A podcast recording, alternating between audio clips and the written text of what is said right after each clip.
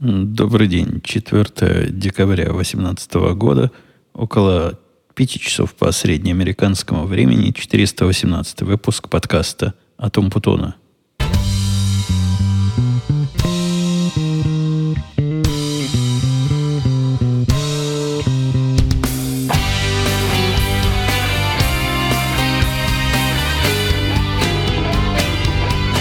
Пришлось мне сегодня по поприкасаться к государству. И я вообще в своей практической жизни, как и большинство людей, я думаю, живущих не только здесь, но и везде с государством не очень любят соприкасаться, и общение это обычно не вызывает особой радости. Ну и справедливости ради не часто мне и приходится. Последний раз до этого я общался с государством в том или ином виде, когда меня полиция остановила – на, на въезде за превышение скорости, а вот с тех пор... А, ну да, и когда у мальчика свадьба была, это тоже было. Ну, более приятное, конечно, общение с государством. В этот раз э, пришел срок замены моих водительских прав. Выдаются они, я не помню на сколько лет, на, на 5, наверное. но надолго выдаются. И до этого у меня в прошлый раз я еще порадовался, по-моему, даже в подкасте поделился – что до чего прогресс дошел. Теперь для того, чтобы права получать, не надо никуда ходить, а присылают тебе наклеечку, по-моему, или новые права даже присылали. Как-то было просто все. Как-то не было никакой необходимости куда-то идти. В этот раз мало того, что необходимость была, но и система у них как-то неправильно сработала. Тут у нас в штате какое-то изменение по выдаче прав, и где-то месяца за два до срока замены. А так получается, что у меня права прямо на день рождения надо менять было. Пришла бумажка, которая сказала, это не та самая бумажка, не, не та самая официальная бумажка, а такая полуофициальная. Просто хотим вам знать, что скоро вам придет другая, более официальная бумажка на замену прав, и вот тогда придете. А суть этой неофициальной в том, что у нас с этого года меняется логика и, и вообще вся процедура выдачи прав, если раньше вы приходили, фотографировались и уходили с правами, то сейчас с правами не уйдете, а уйдете с временной удостоверением о том, что права вам в пути, и этот путь э, дойдет к вам до дому по почте. То есть придут права по почте, какие-то они особо должны быть более Э, защищенные. А там какая-то проблема была явно с защищенностью, потому что в этой же бумажке было сказано, в этом же полуофициальном письме, что с какого-то момента, не помню с какого, все выданные права считаются недостаточно безопасными, ну, в смысле, защищенность документа, для того, чтобы их можно было использовать в разных тонких местах. Например, по ним нельзя летать самолетом больше. Что какой-то позор, потому что, а как еще летать? Ну, ладно, у меня паспорт есть. Такой обычный американский паспорт. Но у многих паспорта нет, и как им на самолете придется срочно идти права новые брать. И я не знаю, как они об этом думали. Может быть, все знали, что замена прав, и те, кто собирался куда-то летать, заранее поменяли, не знаю. Но у меня произошло то, что обычно происходит. Я не получил второй, настоящий бумаги на замену. И в результате вот 16 ноября по 4 декабря, как гнусный и злостный нарушитель законов, ездил по старым правам. Я понятия не имел, что я тут все нарушаю, все правила. И вообще веду себя безобразно. Вчера, 3 числа, я совершенно случайно посмотрел на них и вспомнил, что время пришло, а меня никто не предупредил. Поскольку с правами просроченными, по-моему, ездить плохая идея. Я не знаю, чем это чревато и как это наказывается, и какими последствиями может. Наверняка ни к чему приятному не приведет. Если остановит полиция, скажут, дай права. А у меня в правах дата уже прошла две недели назад. Поэтому оделся вчера, побрился, умылся и собрался уж ехать. Оказалось, не тут-то было – у них там график такой интересный. Например, в понедельник они не работают вообще. То есть просто вообще эта услуга закрыта. Там такое одноэтажное здание в, э, маленьком торговом комплексе. Оно всегда там было. Я в свое время там еще и пересдавал на права. И жена там пыталась сдать на права, но там она как раз не сдала. В общем, известное в нашей деревне место. А оказывается, в понедельник они не работают, во вторник у них такие расширенные часы с 8 до 5.30. В другие дни недели часы другие, но, по-моему, вторник это самый такой длинный день. Ну, я решил, как математически, что если есть день длинный, то наверняка средняя плотность населения на единицу времени будет более размазана, чем в короткие дни. Поехал туда сегодня. Приехал и ужаснулся к тому, как меня логика подвела. Не знаю, подвела она меня или нет, но было такое впечатление, что в этом относительно небольшом помещении, ну, как размером, наверное, с, не знаю, как э, три моих напервельских студии, все это помещение, оно и разделено примерно на три части. Оно полным-полно, битком набито, как с сардинами людьми. Хотя это не самый худший случай. Там было где сесть. Там много посадочных мест. Ну, много-много. Стоят стульчики эти в ряд. Близко друг к другу. Когда-то я там был, и даже стоять пришлось. Я помню, на улице ждал. Летом это было. То есть не самый худший случай, но близок к тому. Логистика и все внутреннее управление, я, по-моему, и раньше хвалил, там хорошо поставлено. Э, то есть, э, несмотря на то, что такое количество людей и вот эта очередь, все это у них накатано. Типа конвейера. В, в одно окошко подходишь, сразу у входа тебя быстренько номерок дают, посылают в другое, в другом ты... А что в другом я сделал? А, сразу делают с тебя фотографию в другом. Там вообще никакой очереди нет. И ты с фотографией уже идешь в то место, где осно- основное должно произойти – у меня был номер B225, и когда я туда садился, они называли B205, по-моему, или 207, какой-то такой номер. Но кроме B э, есть разные другие кодовые буквы. И я так понимаю, B это означает какой-то вид сервиса. Ну, мне так показалось, потому что впереди меня был парень, которому тоже менять права. Сзади меня был мужик, которому тоже менять права. И они все были би. Мы с ним прошли, с ними друг за другом прошли как раз все этапы. Э, видимо, там другие разные услуги, услуги еще бывают, потому что буквы были и A, и C, и D, и F, по-моему, вот и не помню. Может, и И было. Двигаются эти линии, я так со стороны наблюдал, с разной скоростью. Вот иногда прямо несколько подряд номеров на одну букву выходит, потом на другую букву. Ну, как-то примерно оно все э, балансируется. И даже трудно сказать, каких букв больше или меньше, потому что я подозреваю, после тысячи у них счетчик сбрасывается и начинает с нуля считать. Поэтому факт, что там у нас вызывали 200 каких-то э, в B-очереди, а в F-очереди вызывали 800, по-моему, не говорит ровно ни о чем. Процедура сама проста, как, э, как железная дорога, как мычание, как забор и как дверь подзывают тебя, спрашивают, адрес сохранился, так ли тебя все еще зовут, не хочешь ли ты поменять какие-нибудь детали для голосования.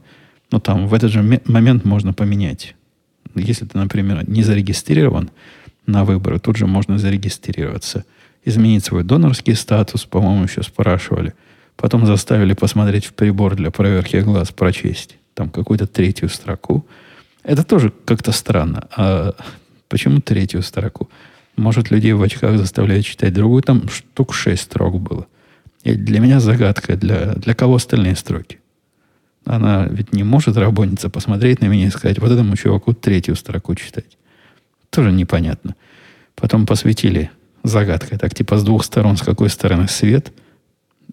Она говорит, справа или слева. Я смотрю с двух сторон. Я, я говорю с двух. Она говорит, правильный ответ. Оказывается, и так они пытаются обмануть. С двух сторон боковым зрением надо было увидеть эту самую подсветку.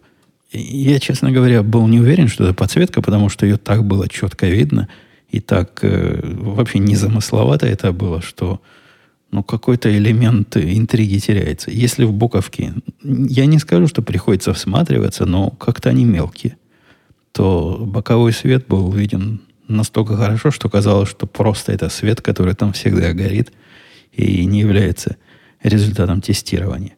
Процедура, несмотря на организацию, заняла довольно долго. Наверное, минут 45 я потратил на все на это, ну, включая 20 минут езды туда-сюда. В общем, не так плохо, конечно, наверное, могло быть и хуже, но все равно осадочек от такого большого количества людей вместе в одном помещении, сидящих, у меня остался самый, что не есть. Не скажу, что неприятный, но как-то как надо с этим новыми методами бороться. Ну, зачем нас собирать? Единственное место, в котором я понимаю, зачем надо личное присутствие, там э, такое, типа, клятву надо дать. Она спрашивает тебя, подтверждаете ли вы, значит, это имеет силу законного вопроса, то, что она спрашивает, что вы сейчас не под следствием, э, которое запрещает вам водить машину, что против вас там нет таких-то открытых дел, препятствующих получению прав. Ну, всякие такие вопросы, типа, не террорист ли вы? Хотя нет, в этом контексте про террориста не спрашивали. Наверное, и террористам водить машину можно.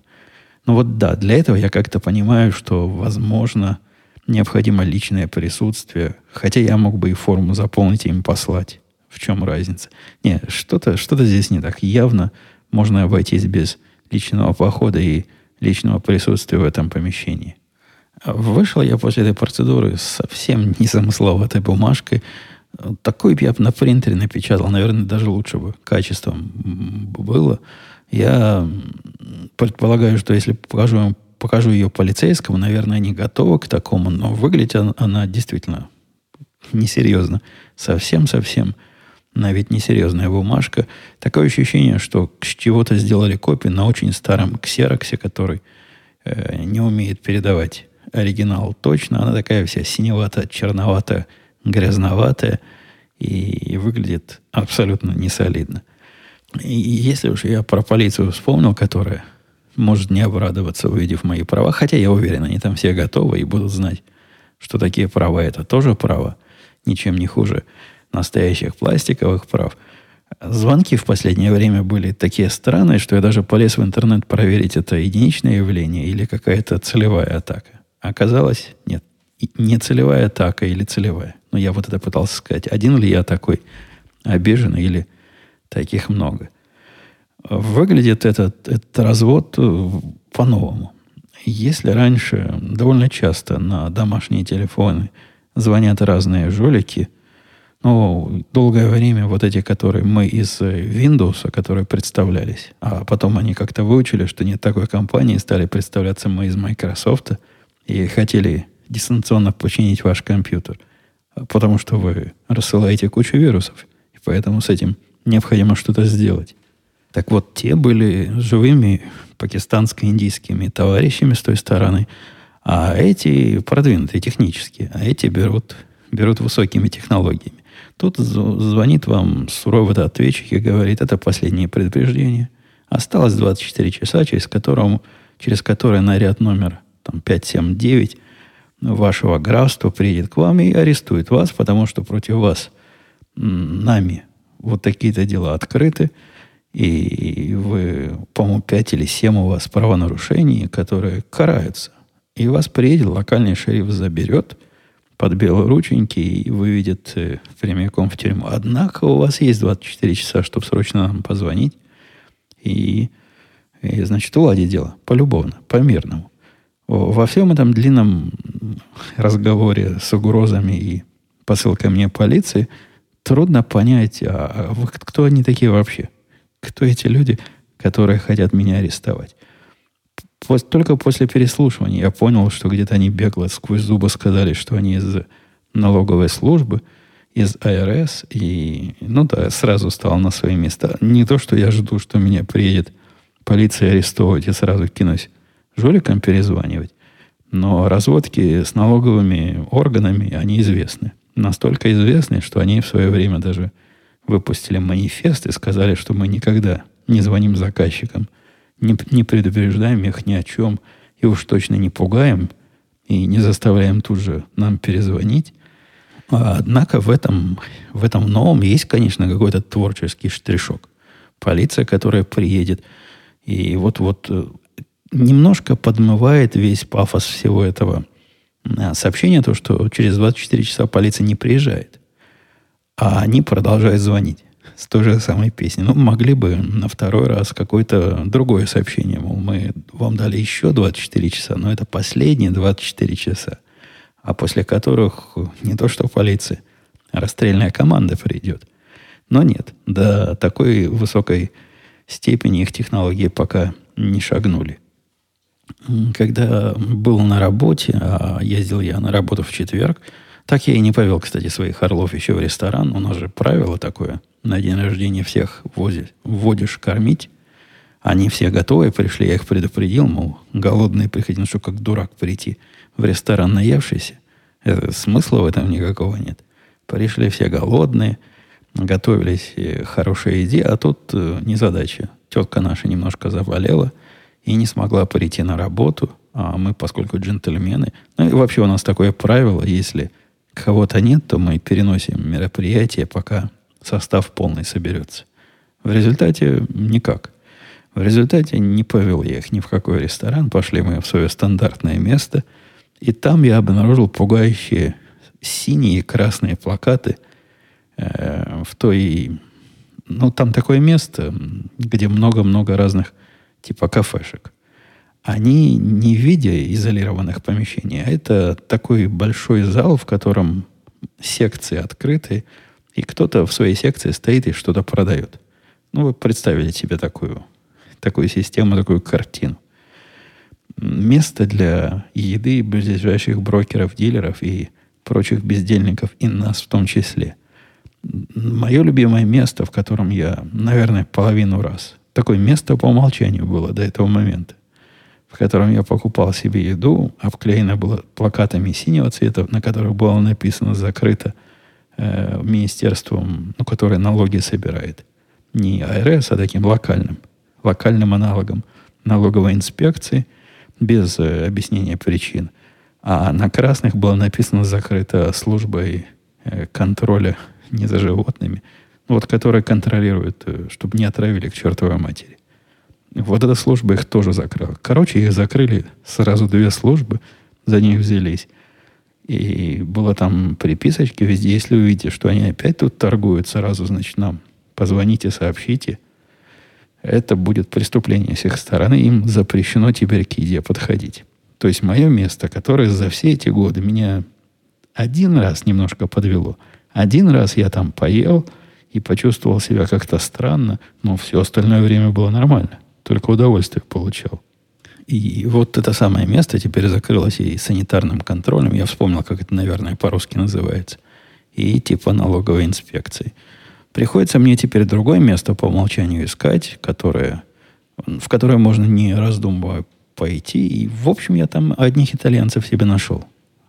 Я к ним и раньше ходил, но после того, как они мой любимый продукт убрали из ассортимента, я на них обиделся и, наверное, года полтора не заглядывал. Тут дал им еще один шанс. Ну, вроде бы и новые продукты их меня как бы радуют. Пока, пока еще не решился. Пока я нахожусь в поисках нового места по умолчанию для питания без задумывания.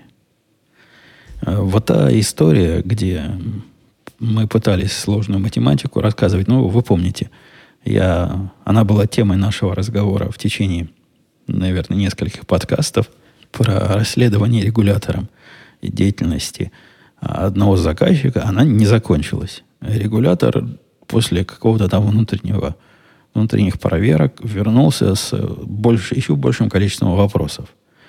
И вопросы теперь у него не по методам, а по данным. При этом они просят такие данные, которых у нас э, никогда и не было – и мы пытаемся понять, чего же они от нас хотят. Они явно, явно что-то замышляют. Они явно не против нас. Ну, мы, мы-то что, мы совершенно сторонняя организация, которая им просто пытается помочь. Но вопросы уж такие целевые. И глядя на этого незадачливого нарушителя, я делился в прошлых подкастах, его наказывать не за что, он жизнью наказанный. Там абсолютно смешные объемы, и злой умысел, ну, надо быть сильно-сильно э, желающим найти умысел вот у этого неудачливого брокера, чтобы увидеть там какие-то гениальные планы.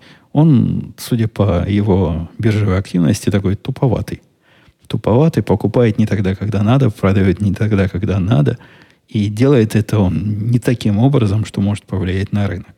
Тем не менее, что-то там им кажется странным. Как они в него вцепились. И я вам скажу, вы лучше с этими ребятами не, не связывайтесь сами со своей стороны. Не нарушайте безобразие, а то будет как вот с этим несчастным, вокруг которого мы пытаемся выстроить данные и добыть, где можем.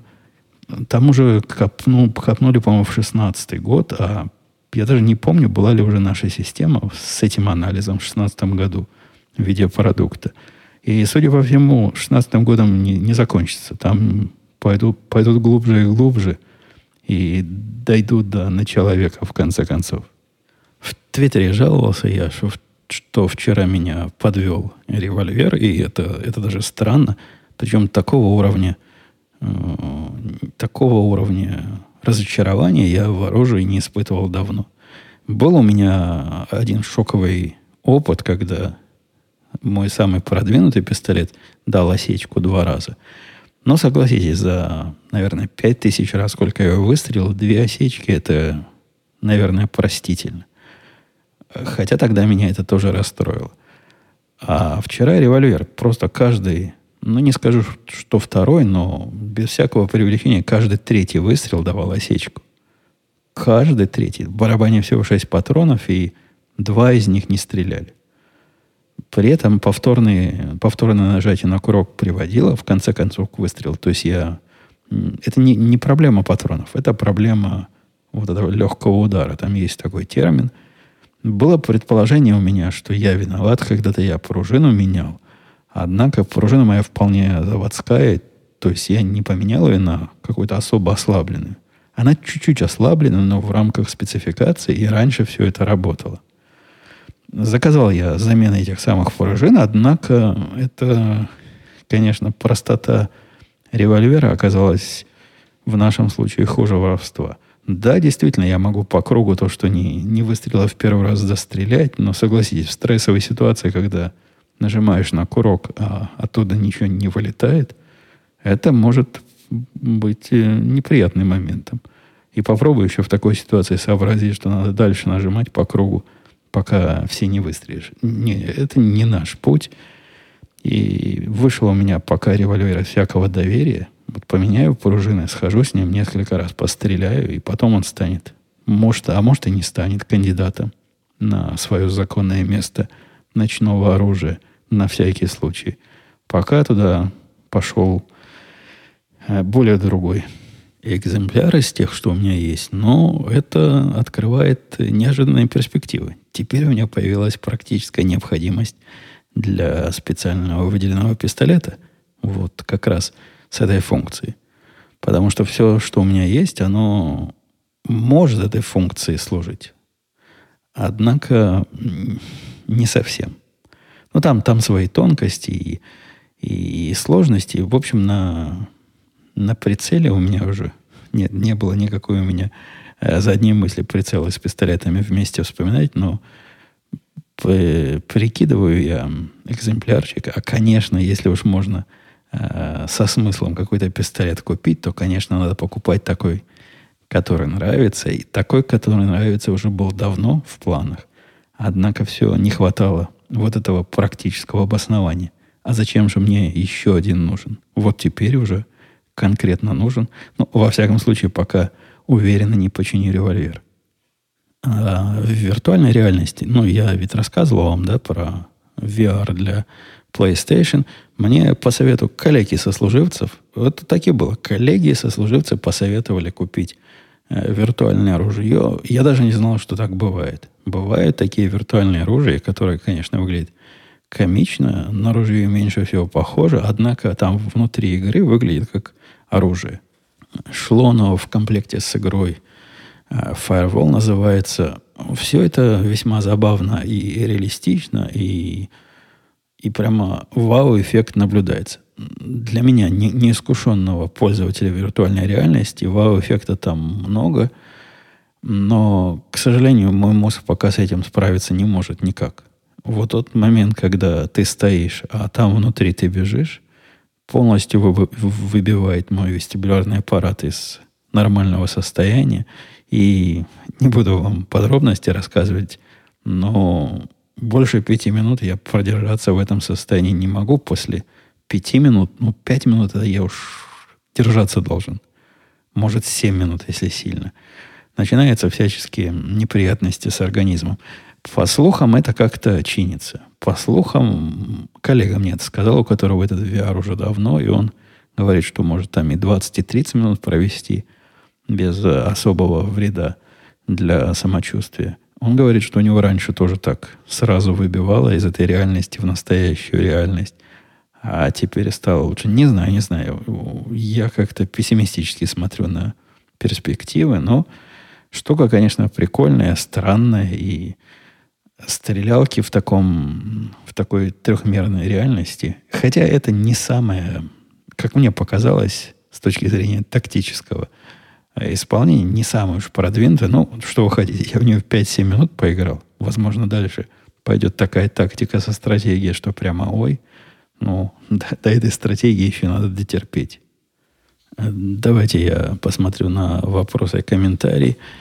Э, Арти писал, Евгений, касательно Шендеровича, мне кажется, вы слегка не разобрали ситуации, там были пределы... А это знаете, про что я как-то жаловался выпуск другой назад, что э, пусть сам докажет, если не, не виноват, меня это удивило. Но я там же и у, упоминал, что я не сильно знаю ситуацию, и, возможно, все, что я говорю к этой ситуации, мало применимо. Вот Арти подтверждает косвенно, ну что там косвенно, прямо подтверждает что были там и факты какие-то, и преступные группировки. Э, ладно, я, я даже спорить не буду. Мне трудно тут выступать экспертом, совсем не мое поле. Однако общий тон высказывания, возможно, просто форма была такая. Возможно, это я слышал то, что хотел слышать.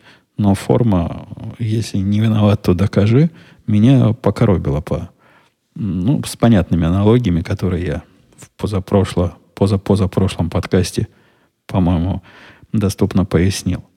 И Руслан писал, большое спасибо за подкаст. Вопрос. Ранее в одном из выпусков вы говорили примерно следующее. Когда мальчику понадобились карманные деньги, он начал понимать, что такое деньги, э, вы отправили его зарабатывать. Примерно так, дословно не помню, могу ошибаться. Расскажите подробнее про этот воспитательный момент. Интересно ваше мнение как опытного человека.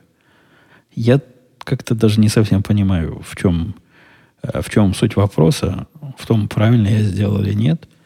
Я и детали не помню. Но если я рассказывал, что с каким-то смыслом мне казалось, что ему надо, наверное, так и было. И я считаю, что ограничивать детей от работы – это плохая идея. И детям хорошо понять, что такое работа в том или ином смысле. Ну, мальчик мой работал с раннего детства, и у него там были ну, с раннего, как раннего, лет, наверное, с 15 уже точно работал. И все время у него какие-то работы, переработки были. И это, это было нормально. Я не вижу в этом ничего странного.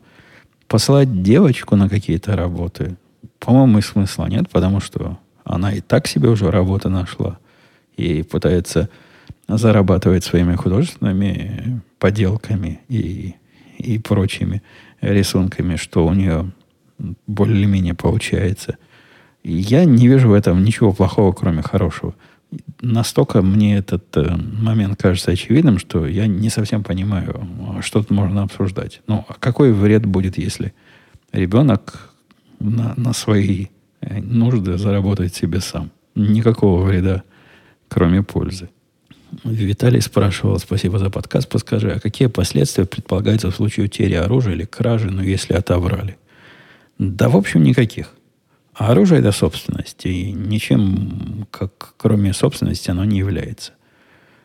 Э, это в общем случае так. Однако есть разные дикие места, в которых принимают разные дикие законы, которые пытаются наказать виновного, того, у которого оружие украли. Если он там недостаточно быстро э, заявил, в принципе, принято, несмотря на то, что это собственность, но это такая особая собственность, которая стрелять может принято после утери или кражи оружия заявить. Однако это не обязательство. Никакого срока на это нет, ни, никакого штрафа Я говорю в общем виде, вот в среднем по стране Америка, если заявишь поздно или не заявишь, вообще нет. Ну, ну вот в, в некоторых странах, местах, э, в особо таких неблагоприятных для людей, любящих оружие, пытаются такое ввести. Э, так, например, если у тебя оружие потерялось, а ты его как-то хранил не таким, украли из дома, а ты его хранил не таким образом, как надо, тебя могут наказать. Это, по-моему, пока только законопроект. Я не слышал ни об одном случае наказания э, владельцев оружия за его утерю или отбор. Однако от этих ненавистников оружия много чего можно ждать. Они и не такого, не до такого могут дойти.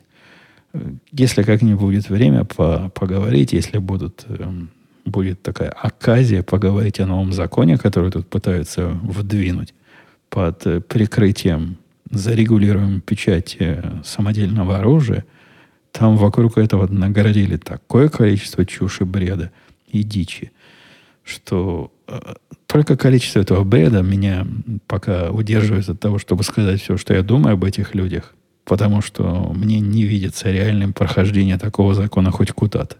Тем не менее, выглядит он абсолютно чудовищно и, и неадекватно. Ну, вот, возможно, эти самые неадекватные люди и пытаются продвинуть наказание и так уже обиженных владельцев, которые пострадали от утери своего оружия. Но пока, пока в среднем и в целом нет. За это не, не наказывают. И, и тот же Виталий спрашивал в другой, по-моему, к другому подкасту, э, доводилось, доводилось ли переборщить с количеством кофе так, чтобы аж давление прыгнуло, или доза рассчитана точно. Или, может, коллеги рассказывали о таких передозах. Э, жена рассказывала. Говорит, каждый раз, как прохожу возле нашего кофейного аппарата, а там зернышки кофе рассыпаны, не могу удержаться. Вижу зернышко лежит, начинаю его грызть. Оно такое вот хорошенькое, такое зажаренное, такое на вид вкусненькое. И говорит, как зернышко съем, так сразу аж в глазах темнеет. Как-то на нее разгрызенные зернышки сильно действуют. А у меня никогда не наблюдалось каких-то эффектов от любого количества кофе, которое я выпивал. Там дальше Виталию говорили, что с кофе трудно переусердствовать, поскольку организм под это как-то сам адаптируется. И я не знаю про другие организмы, но мой организм от количества кофе пока никак не страдал. И сказать, что эффективность кофе со временем становится не такой, как раньше, тоже трудно мне. То есть то, что организм, организм настроился под это или нет, я эффект э, возбуждающий, просыпающий чувствую от кофе каждый день, и мне не кажется, что он как-то со временем уменьшается. А количество кофе при этом я не увеличиваю каждое утро. Евгений, привет, писал Спил 0253. Э, в 416 подкасте вы упоминали, что оружие в США не разрешено, а является изначальным правом. И ругали радиоведущую за то, что она употребила неправильное слово. Ну, ругал это сильное э, определение. Я так бурчал по этому поводу. Побранивал немножко ведущую. А, однако, если посмотреть беспристрастно, то оружие именно что разрешено. Для того, что им владеть нужно разрешение, не всем его дают. Ну, нет, с этого момента уже, уже сразу не так. В большинстве мест никакого разрешения для приобретения оружия не надо. Есть совсем по пальцам можно посчитать дикие места типа нашего штата, которое тоже дикое место, где для приобретения оружия разрешения не надо, но надо специальная карточка, которую должны выдавать всем, кто, кто не преступник. Это такой э, предварительный слой э, проверки благонадежности. А уж когда с этим, с этой карточкой идешь покупать, тебя проверяют еще раз. Но тут же речь идет не про разрешительный характер. Есть такие штаты, где носить оружие имеет разрешительный характер. И в этих штатах, ну, в какой-нибудь Калифорнии или в Нью-Йорке, в Нью-Джерси, там действительно тебе могут разрешить, а могут не разрешить. И это, это чудовищно. Это, мне кажется, полнейшим безобразием и вопиющим нарушением всего на свете. Хотя многие суды со мной не согласны. А порядок, когда вот как я получил карточку, потом пошел, прошел тест благонадежности и купил оружие, они в, в общем не разрешительные, они скорее э, тормозительные для тех, кому нежелательно его приобретать. То есть по умолчанию оно разрешено, если у вас нету вот таких и вот таких правонарушений, преступлений и, и прочих э, проблем с законом, то есть не могут не дать. А если не дали тебе, это самое твое право. Если тебя в этом праве остановили, ты в своем праве на них жаловаться, идти дальше и пытаться добиться своего. Нет, это не разрешительный характер. Он, конечно, и не совсем уж уведомительный, но он такой компромисс где-то между этими двумя вариантами. Я все еще... Меня этот э, пример не убедил слушателя с трудным ником. Мне кажется, что порядок все-таки как, э, как фундаментальное право, которое, конечно, пытается залезть государство, потому что государство пытается везде залезть. Такая у государства природа. Если его не останавливать, оно будет пытаться своими грязными ногами лезть все глубже и глубже в вашу личную жизнь. Дальше он пишет, что и вы лично не по всем штатам можете со своим оружием разъезжать. Но тут есть определенная смесь между владеть оружием и и владеть правом э, скрытого ношения оружия. Я могу... Я в Нью-Йорк, конечно, не рискнул бы ехать с оружием. Там у них все сложно. Но кроме Нью-Йорка, наверное, в любое место я могу разъезжать со своим оружием. Я могу на самолете летать со своим оружием. При этом право ношения у меня есть только там в 12 штатах примерно сейчас. Ну, вот пока. Хотя собираюсь и расширить. Тем не менее, перевозить его можно по особым правилам и в, тех штатах, где у меня нет правила на его ношение, потому что право владения, ну, это собственность. Никакого специального разрешения от штата, э, не знаю, какого-нибудь там Индиана, ну, Индиана уж точно, Кентаки, э, Теннесси. И я просто вспоминаю те, когда я езжу на юга. Мне для того, чтобы оружие с собой вести не надо. Вези, вези. Никакого, никакого для этого не нужно разрешение. И да, я все еще продолжаю утверждать, что это является изначальным правом.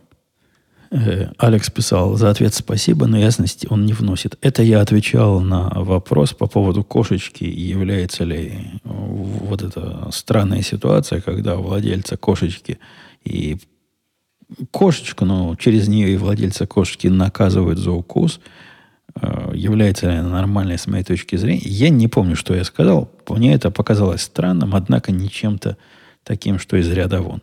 Чем-то таким, чему я мог бы найти какие-то, наверное, разумные объяснения. Так вот, продолжая этот вопрос, Алекс спрашивал, ясности не вносит, создалось впечатление, что данная ситуация с укусом за тысячу долларов – это норма.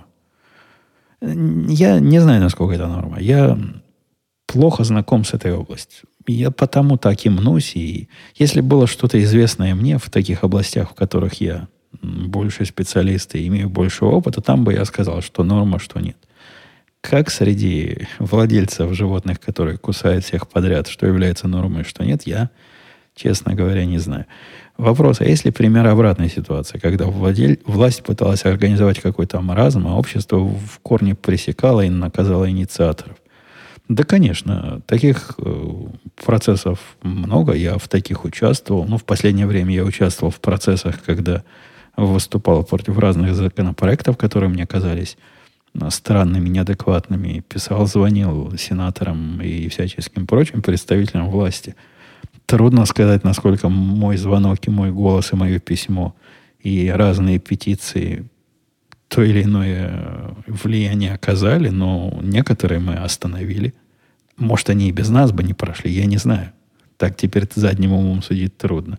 При этом имейте в виду, что я нахожусь в штате, который очень неблагоприятен для подобной э, моей точки зрения. Тут э, демократы рулят давно и надежно.